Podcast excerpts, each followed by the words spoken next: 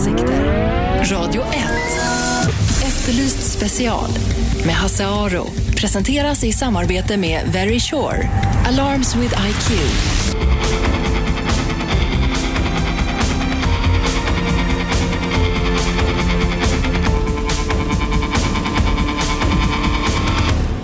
Special, välkomna hit. Idag ska vi prata om Jihad, det heliga kriget. Eh, det som också har kommit att för många blivit synonym med terrorverksamhet.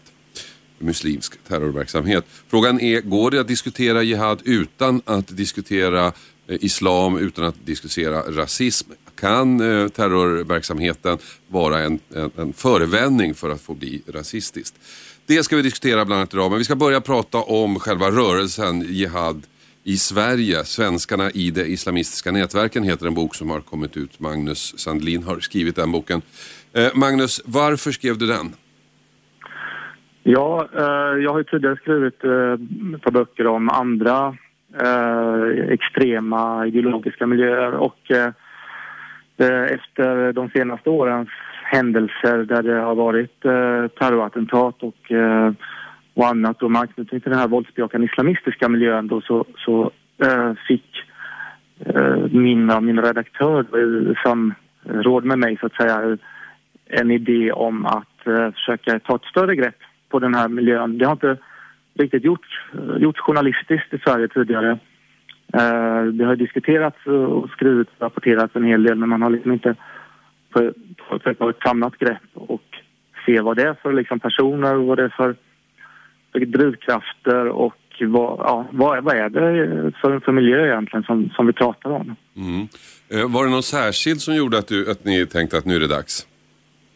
Ja, det var ju efter um, händelserna förra, eller var det 2010 i december. Dels självmordsbombaren uh, på Bryggargatan och uh, sen uh, kort därefter gripandet av de här fyra svenskarna då som, som nu har, har dömts då för, för förberedelse till terrorbrott i Danmark.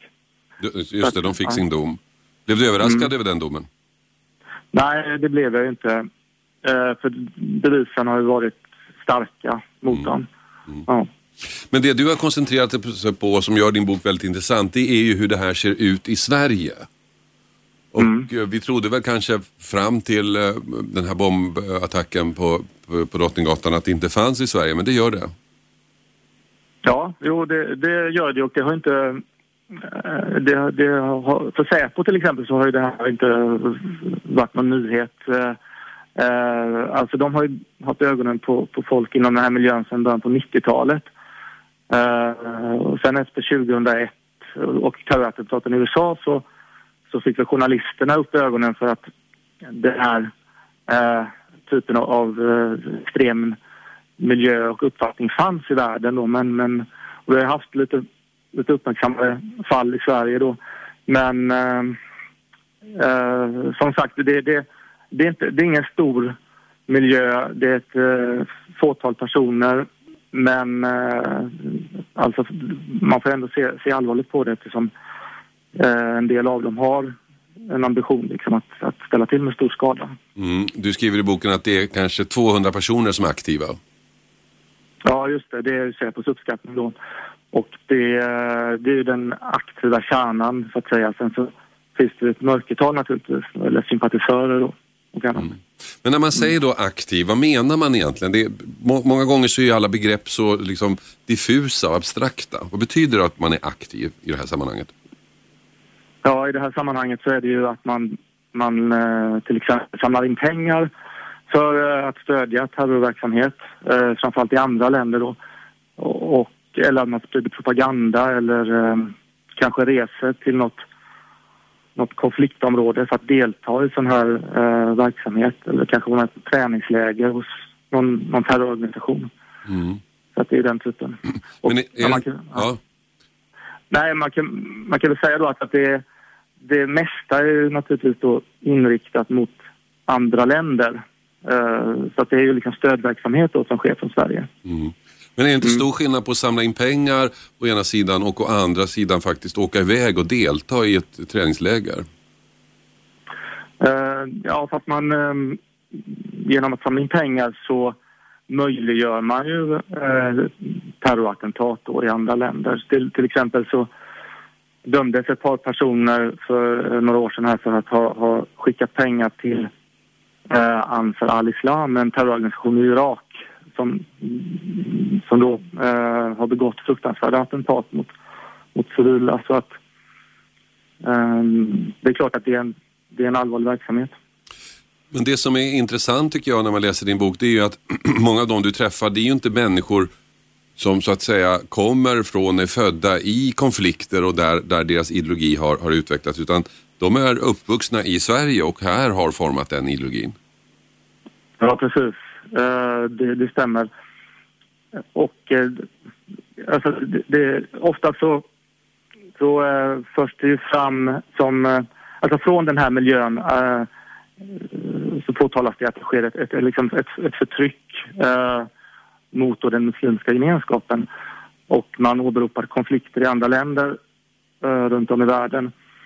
Men som sagt, de flesta av de här personerna är uppvuxna i, och födda i, Sverige. Och eh, så att det är någon form av då, eh, solidaritet med andra eller, eller att de, eh, ja, kan man säga att det är någon, det, de själva är inte förtryckta på det sättet utan de, de då eh, känner väl sympati då mm. med andra helt enkelt. Ja. Du, eh Eh, Eh, och det här är, är, då ser man ju också i andra länder, i andra terroraktioner till exempel i, i, i London, stora terroraktionen där var det män födda, eller i alla fall uppvuxna i England och likadant i Frankrike nu med, med den senaste terrorattacken där. Att, att det ser likadant mm. ut i, i, i, olika västra länder. Mm.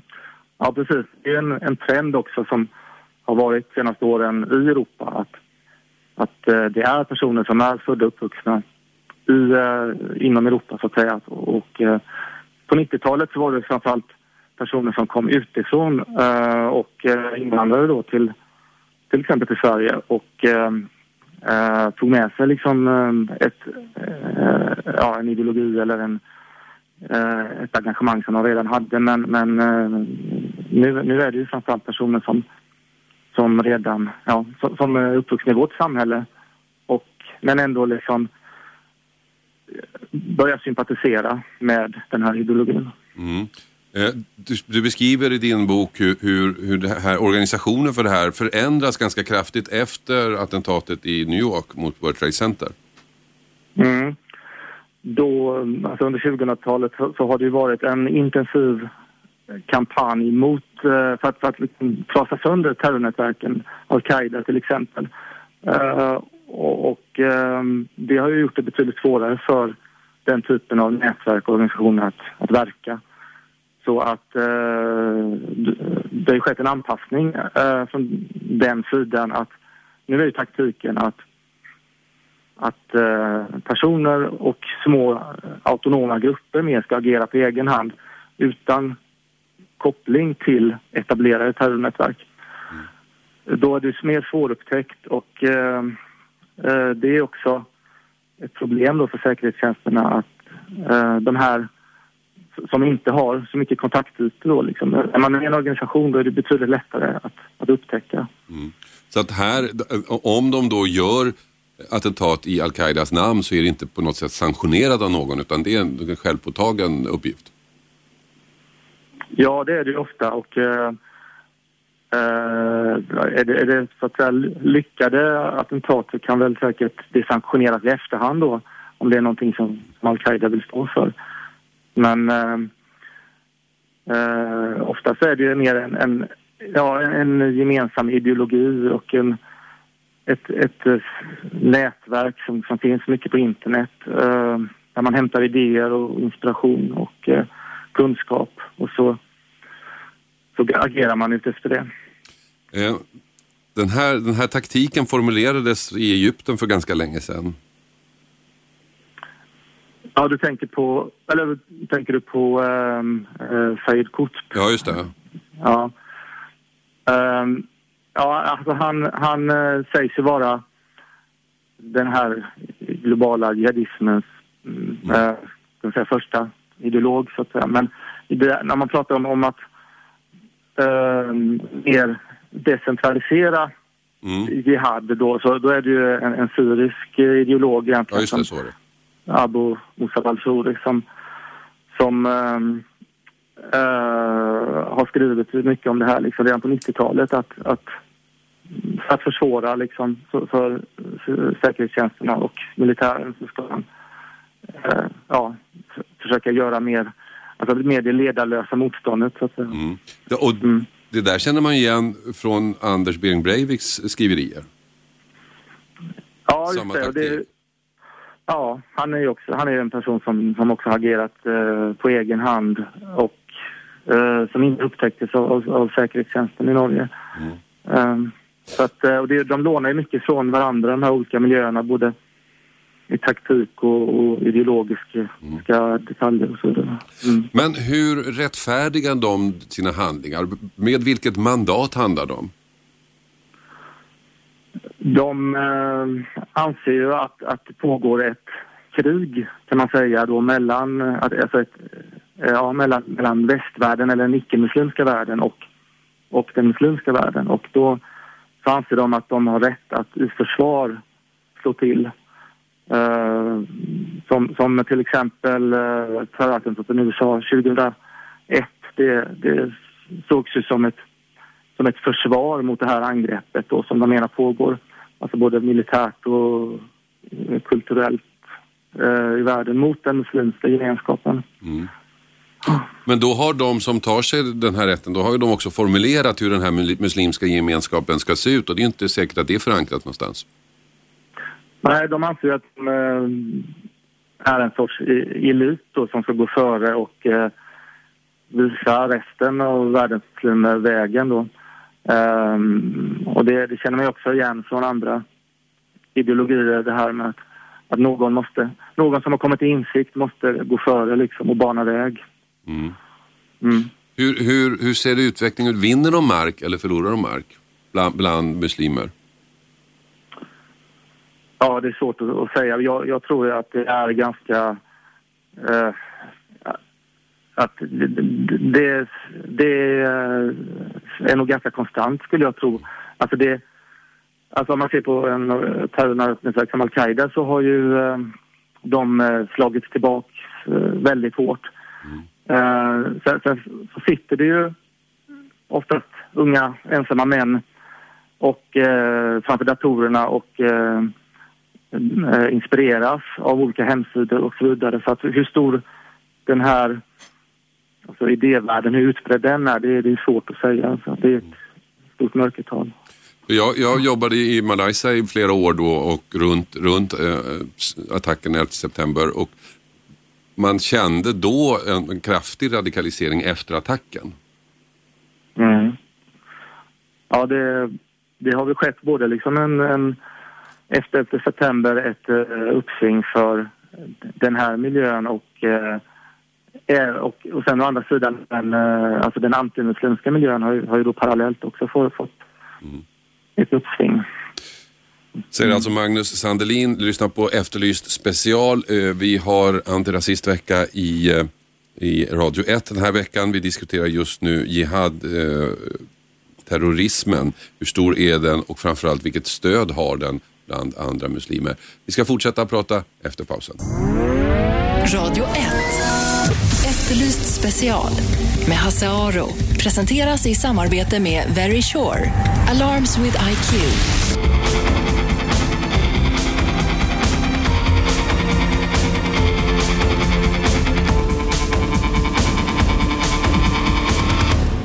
Tillbaka till Efterlyst special. Eh, vi har ehm, antirasistvecka på Radio 1 den här veckan.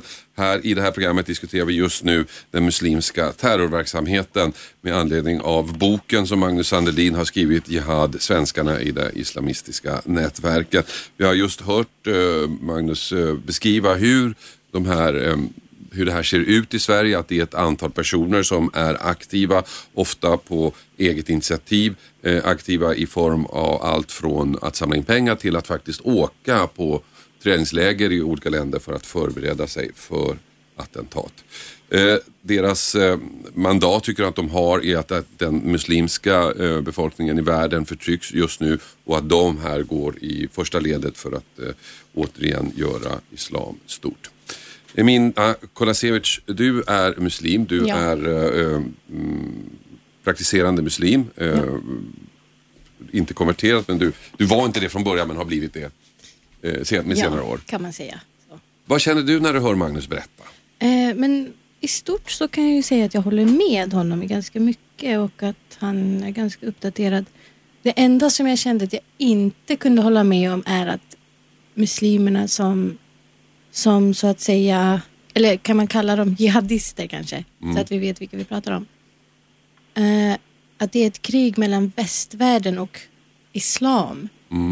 Eh, om man går in på det lite djupare så, att, så ser man att det är konflikter i världen som bidrar till det här orättvisor som gör att man känner empati och vill göra någonting. Men just i sådana här situationer när det är så långt bort då känner man ja, men hur, hur ska jag kunna göra någonting och sen ser man på nyheterna ja, allt sägs inte, sanningen sägs inte, det är inte allt som visas och det är alltid vi som är liksom de dumma. Då är det lätt att bli frustrerad och att den frustrationen tar, tar, alltså går över gränsen kan man säga. Men menar du då, känner du då att du sympatiserar med de här dåden då för att du, för att du måste eller för att... Nej, absolut inte. Jag, jag sympatiserar absolut inte med terrordåd. Absolut inte. Eh, däremot så är jag inte emot att muslimer försvarar sig exempelvis när de blir attackerade från länder utifrån muslimer väljer i sitt eget land att försvara sig. Eh, och jag kan ju bara ta liksom, först kanske jag ska berätta vad ord, ordet jihad betyder. Alltså det kommer från ordet jihad och det betyder att sträva och att kämpa. Och för oss muslimer betyder det att sträva för någonting, för det goda och för förbättring. Och vi för, förknippar inte ordet med heligt krig så, så att det bara är heligt krig och terror. Ehm, däremot så har icke-muslimer föreställningen om jihad att det är liksom ja, det är män som gör det här för att de ska få 70 oskulder i paradiset och de är muslimer och de är liksom blodstörstiga. Och, eh, Men det stämmer En inte det liten- på de här enskilda människorna vi Nej. pratar om då? Nej, eh, alltså man tar inte dem på allvar. Man tar inte problemen som, de, som, som gör att de blir så här. Det, det, man går inte in på lösningen och på, på problemen, alltså på grunden till att man blir extrem. För går man in på grunden då kan man se ja, vad vill de egentligen? Vad är det vi ska göra för att de inte ska vara så här arga? Och om man säger att det har att göra med västvärlden och att ja, de går klädda så här och de tycker så där och demokrati. Då, är man inte, då kommer man inte nära lösningen. För att det handlar om orättvisor som sker runt i världen. Men det- alltså allt från Tjetjenien till Östtimor till Palestina till Irak till ja, all propaganda och allt sånt som, som gör att vi muslimer Men- känner oss lite Ja, men då, då, det du säger då lite grann faktiskt är ju då att de här på något sätt agerar för er, även om du inte du ställer upp på exakt det de gör, men att det finns ändå någon slags samhörighet. Eh, ja, nej. Alltså när sånt här händer så blir jag arg. Alltså när det här hände i Sverige, i Stockholm, då kände jag bara så här, vad är det här för person som gör så här? Det hade ju... Alltså, jag ser inte logiken i att, att överhuvudtaget göra något i Sverige. Nej. Utan ska man göra någonting så ska man göra det där det händer. För att Gud har gett oss rätten att försvara oss. Och då, då får man gå dit där det händer och då får man väl agera som en soldat. Och, och som, så, alltså det finns ju alltid två läger. Det är ju alltid två läger som krigar mot varandra. Då får man välja liksom vilket läger man ska vara i och på så sätt. Ja, men är det, det? Är det två läger? Det är det jag undrar, är det två läger? Och är du i sådana fall i det Nej, andra men lägret? alltså nu tänkte jag mer på kanske så här, ja, att Amerikas soldater och andra soldater liksom kommer in i Afghanistan eller i Irak och så vidare och Mm. ska kriga. Då får man väl, om man inte håller med dem, då måste man ju liksom vara de som de... Okej, nu menar inte jag heller talibanerna, men alltså man, måste, man kan inte göra någonting... Jag, alltså man måste hitta något annat sätt. Jag personligen tycker inte att man ska överhuvudtaget använda våld eller, så, eller liknande. Jag tycker att det finns många andra sätt att, att eh, göra världen bättre. Men ja, alltså, Blir- blir man, vi har rätt att försvara oss, men att, att attackera oskyldiga människor, det hjälper inte ett dugg. Det stjälper. Men där någonstans, det är lite där som jag vill komma åt, att den här diskussionen då om den muslimska terrorn på något sätt. Var, var, var lämnar den dig? Var någonstans där finns du? Ja du. Alltså alla vi muslimer, det känns ju som att vi liksom blir en klump. Vi, eller, vi, vi blir också liksom lite satta mot varandra och alla förgreningar som finns och hit och dit och det är alltid någon som är den dumma. Jag tycker mer på, jag tycker att man ska se till grunden, att man ska förstå varandra. Att, man, att alla ska kunna känna empati för varandra och det tycker jag, både i det lilla och det stora. Först bland oss muslimer och sen bland hela mänskligheten, att man känner empati. Dör ett barn, även om det inte är mitt, även om det är på, ett andra, på andra sidan världen, så måste jag ju ändå tänka, ja men det här barnet har en mamma som är ledsen och jag själv är mamma och, och kan känna hur ledsen hon, hon blev. Men när det här trä, trä, inträffade då på Drottninggatan, Mm. hur påverkade det dig personligen? Jag blev jättearg. Jag tänkte så här, nej. Varför? Men Jag hur, blev hur påverkade det ditt, eh, diskussioner med andra med, som inte är muslimer? Kände du att du Nej men hamnade i något mellanläge? eller? de som jag känner, de, de vet ju att det, det är inte, det är ett generella. Mm. Och vi muslimer själva vet att det här blir bara värre för oss. Mm. Det här gör bara vår, vår, vår det, här, det, gör, det gör vår dag osäker, liksom att gå ut.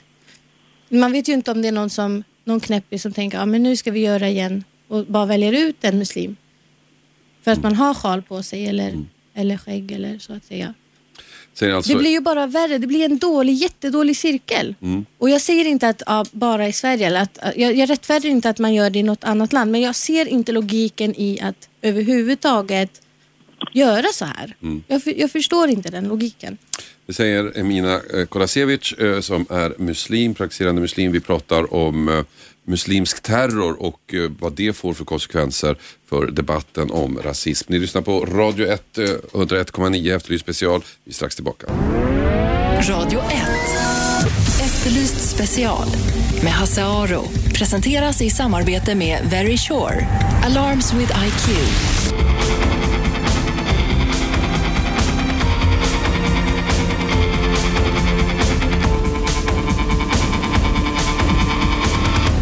Välkomna tillbaka, Efterlyst special, Radio 1. Vi pratar om terror, muslimsk terror. Eh, hur påverkar terroraktionerna vår syn på och diskussionen om islam i Sverige?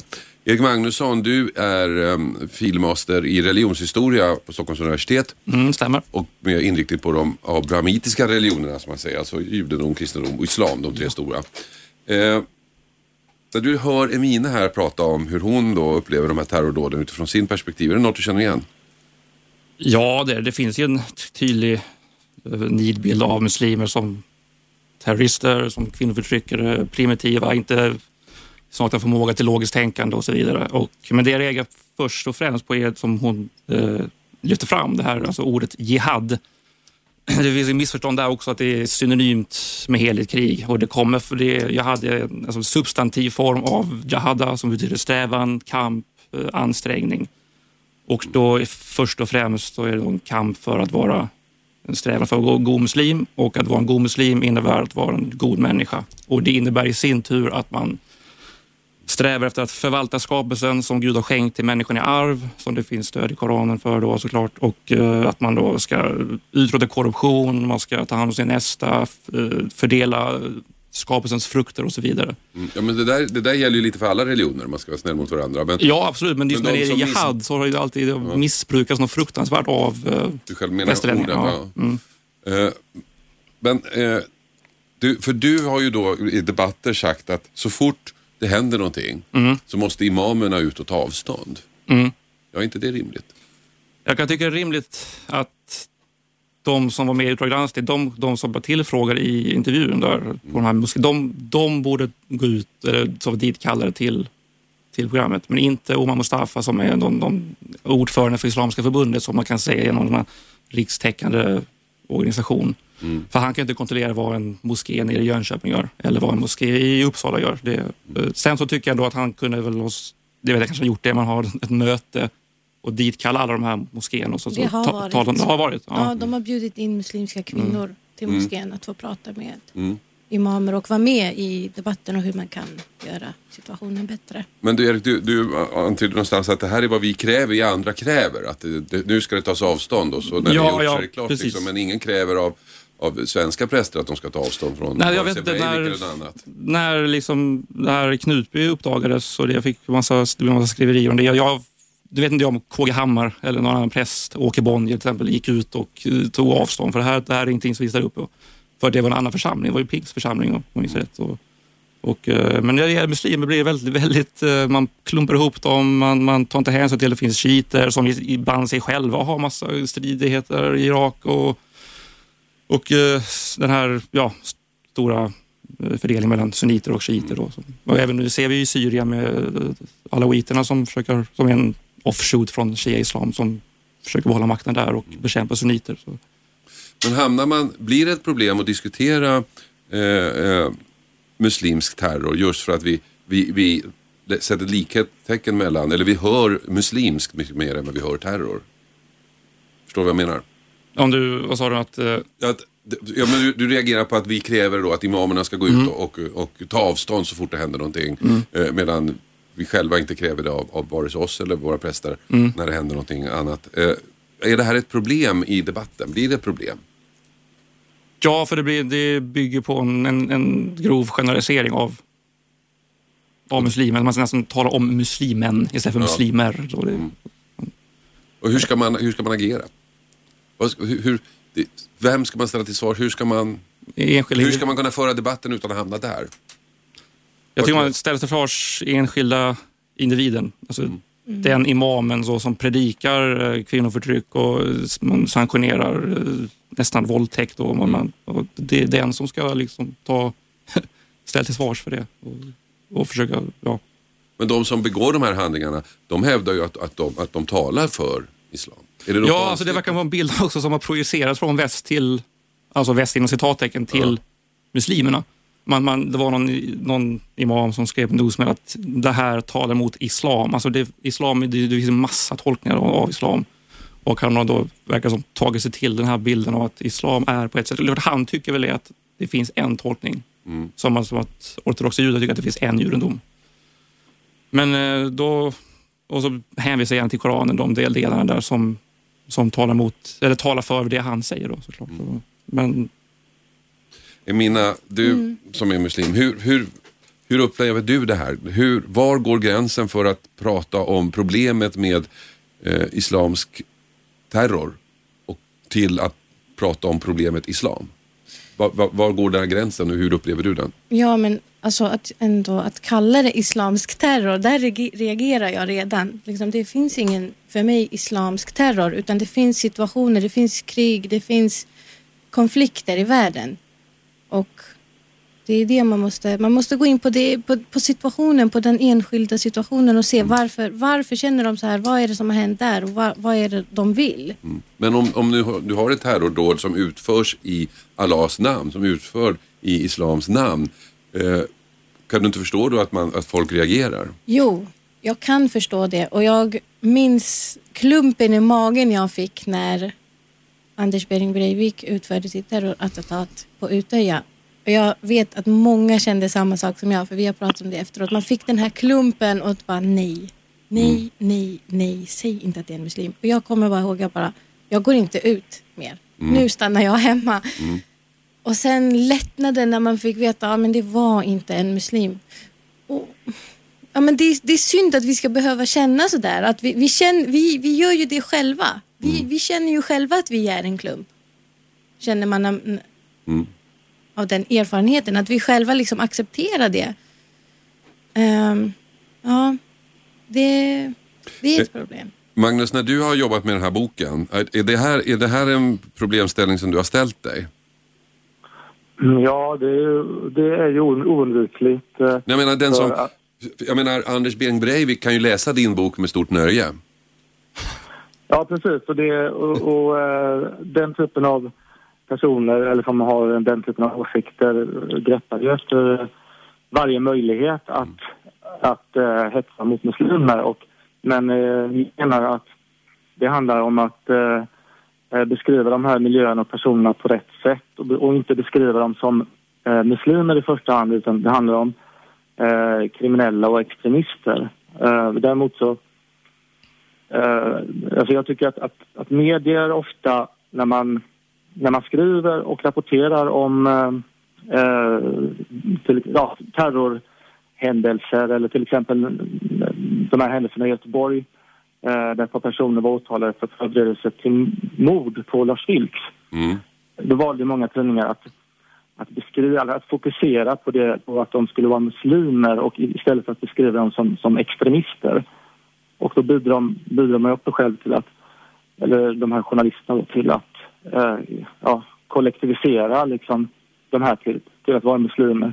Men man, man måste liksom se till vad det handlar om. Eh, och ja, Det värsta var ju att de var oskyldiga. Det var ju det värsta, att de i medierna utpekades som skyldiga. Fast ja, det de håller var inte med om att de, att de, jag håller inte med om att de utpekas som, som eh, Som terrorister. Alltså Men pratar ni om samma nu? Pratar, eller? de tre killarna som blev... Ja, de tre killarna som, ja, på, på, ja, i, i den här konsthallen eller det här magasinet. Ja. Ja, just det. Bra så att vi alla pratar samma Ja, sak. de, de friades i tingsrätten och det skulle hovrätten i augusti. Men, men alltså i alla fall eh, eh, Göteborgs-Posten och kvällstidningarna de, de eh, lyfter fram de här som, som eh, eh, mer eller mindre drabbade av Säpos islamofobi som jag tolkar det. Mm. Och det, det tycker jag, alltså knappt med ett ord så nämns, nämnde de då liksom den här omfattande propagandan som, som de här killarna hade då från Al-Qaida och annat. Eh, och det är klart, då får allmänheten en bild av att det, här- det, det är muslimer som, som sitter, sitter åtalade istället för det för att det är extremister. Men är det inte så, jag får en känsla av att för varje terrordåd, oavsett om den är den högerextremistisk eller om den är muslimsk, för varje terrordåd så polariseras bilden hela tiden. Att man tvingas att välja sida. Känner du så, Emina? Ja, absolut. Det är ju det här, det är ju det också, det här med att be om ursäkt för någonting som man egentligen inte ens har varit med och, eller ens håller med om. Men samtidigt kan jag förstå att det behövs, speciellt i ett land som Sverige, att man får höra, ja, men, nej men muslimerna tänker inte så. Alla muslimer är inte så här. För att, ja, okej, här i Stockholm kanske man har en vän som är muslim, man känner någon som är muslim. Men i andra städer i Sverige när det knappt finns några muslimer eller invandrare överhuvudtaget, då är det väldigt mycket fördomar. Men jag kan känna det När jag var i, när jag var i, i Malaysia då, där, jag hade varit då flera år innan attacken och flera år efter attacken. Där märkte jag hur det radikaliserades efter. Kvinnor började bära slöja i allt högre grad och heltäckande eh, slöjor i allt högre grad. Och man såg på de böcker som såldes, t-shirts som såldes att allting hade blivit radikaliserat. Men det kändes på något sätt som man tvingades in i den här radikaliseringen. Nej, det tycker jag inte. Jag tror mer att det var så att muslimer kanske vaknade upp. Nu är det så här att jag anser inte, jag tror inte att det var Osama bin Laden som attackerade World Trade Center. Okej. Eh, men jag tror inte på aliens eller någonting. Nej. Men jag har kollat, jag, alltså bevisen håller inte. Okej. Så att Det känns som en annan diskussion. Men vilka- ja, vilka men, då men jag då? kan säga hur jag reagerade när det hände. Ja. Och då hade jag inte sjal. Så nu Ja. låter jag som den här stereotypen som tog på mig sjal efter. Men ehm, jag blev väldigt glad när det hände. Eh, Jag blev så här, åh äntligen, Amerika som är det dummaste landet har äntligen fått smaka på sin egen medicin. Men sen när jag liksom satte mig framför tvn och tittade och såg en man hoppa ut genom fönstret. Då kände man att nej, det här är inte roligt. Det Det var en chock. Det säger Emina Kolasevic. Vi sitter här och diskuterar eh, islamsk terrorverksamhet, eh, vad den får för eh, konsekvenser på debatten om islam och på eh, synen på muslimer. Eh, med finns här Erik Magnusson som är filmmaster i religionshistoria från, på Stockholms universitet. Emina som ni hörde nyss, Emina Kolasevic som är muslim och Magnus Sandelin finns med på telefon som har skrivit boken eh, Jihad, svenskarna i det islamistiska nätverket. En intressant bok. Vi fortsätter diskussionen efter pausen. Radio 1. Efterlyst special med Hasse Aro. Presenteras i samarbete med Very Sure. Alarms with IQ.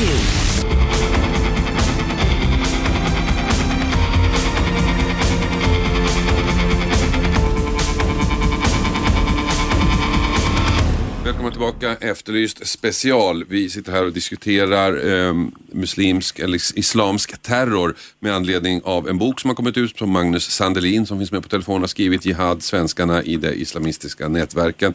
Med här finns också Emina Kulasevic eh, som är muslim och som berättade att hon efter attacken mot eh, World Trade Center satte på sig slöjan och Erik Magnusson som är filmmaster i religionshistoria från Stockholms universitet med inriktning på de abrahamitiska religionerna, det vill säga judendom, kristendom och islam. Och Erik, om jag började med dig nu. Mm.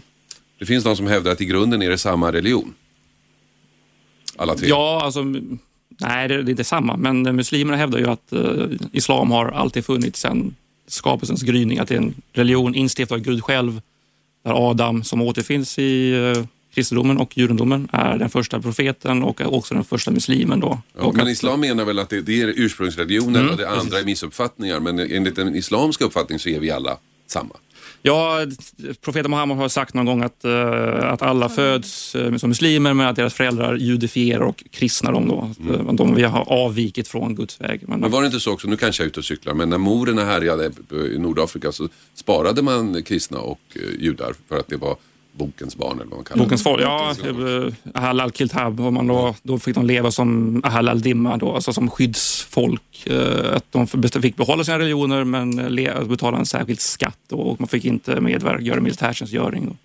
Alltså den särskilda skatten betalar man ju för att muslimer har ju en särskild skatt, Mm. alltså zakat, som de betalar. Och då ska ju även icke-muslimerna göra det. Mm. Det har ju inte egentligen med att göra att, ja, att de är mindre värda eller att de ska betala pengar till muslimerna.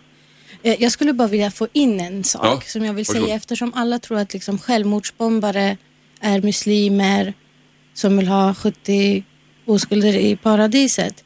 Eh, när jag läste Bulldozer mot ett folk av Andreas Malm för kanske tio år sedan så fick jag läsa om en kvinna, en palestinsk självmordsbombare.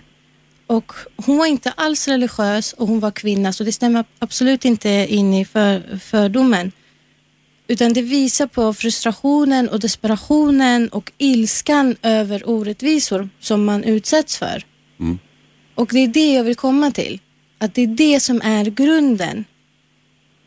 Det är orättvisor som är grunden till det här och inte religion. Magnus, i du, i din bok eh, så, så diskuterar du lite grann också motiven till det här. Kan du utveckla? Varför folk väljer den här vägen? Ser, ser på de här personerna i Sverige. Ja, just det. Ja, så eh, det, alltså det, det finns många likheter eh, mellan de här unga männen som det oftast handlar om och personer då som är inom maktmiljön då har jag märkt. Eh, det är liksom killar som, som har eh, någon sorts problem kring bakgrund, liksom kriminalitet, droger, kanske psykiska, psykiska besvär. Eh, och de är naturligtvis lättare att, att rekrytera eller eh, de har lättare att ta till sig den här typen av ideologiska argument. Uh, att de, de lever i en sorts utanförskap ofta i sådana områden i Sverige där det råder stark segregation och sen kanske de inte känner sig som, som, uh, som en del av svenska samhället men de, de kanske å andra sidan känner sig som en del av, av den muslimska gemenskapen. Och eh, den här ideologin blir väldigt tilltalande då liksom och ger svar på många frågor. Jag tror att det finns, det, det, bland, för många så tror jag att, att eh, det, det har sådana skäl snarare än, än liksom mer eh, så realpolitiska, ideologiska argument utan det bottnar i något annat i grunden tror jag. Mm. Oftast. De här männen hittar någonting i den här, i den här rörelsen som så att säga eh, tilltalar dem. Ja, precis. Det är en, någon sorts ramverk för deras liv.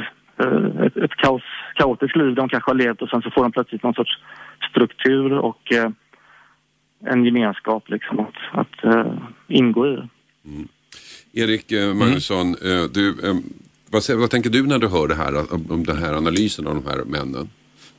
Ja, ja, jag håller med. Alltså det är den här rapporten från Säpo som togs fram 2010 så har man ju pratat om push-pull-faktorer. Alltså push, då, de, det är utanförskap, man, eh, man känner, man känner en, en solidaritet kanske med palestinier i Israel och, eh, och då man eh, ja, upplever förtryck runt om i världen. Och sen så kan man då tilltalas av den här ideologin och varför man går in i den, det kan ju också vara om man vill ha, som Magnus säger, ett ramverk. Det, blir, det är för mycket valfrihet i vårt moderna samhälle. Man, eh, i en gemenskap och alltså man talar om en socialiseringsprocess och enligt Magnus Ranstorp så föregår den alltid radikaliseringsprocessen. Du väljer hellre att ha en, en gemenskap och sen så när du väl är inne i den så, så stängs omvärlden, du liksom, tar till ideologin mer och mer och sen till slut så är du helt inne i det och eh, står ganska utanför det man kallar för majoritetssamhället. Och, och det, jag, jag håller med till om det.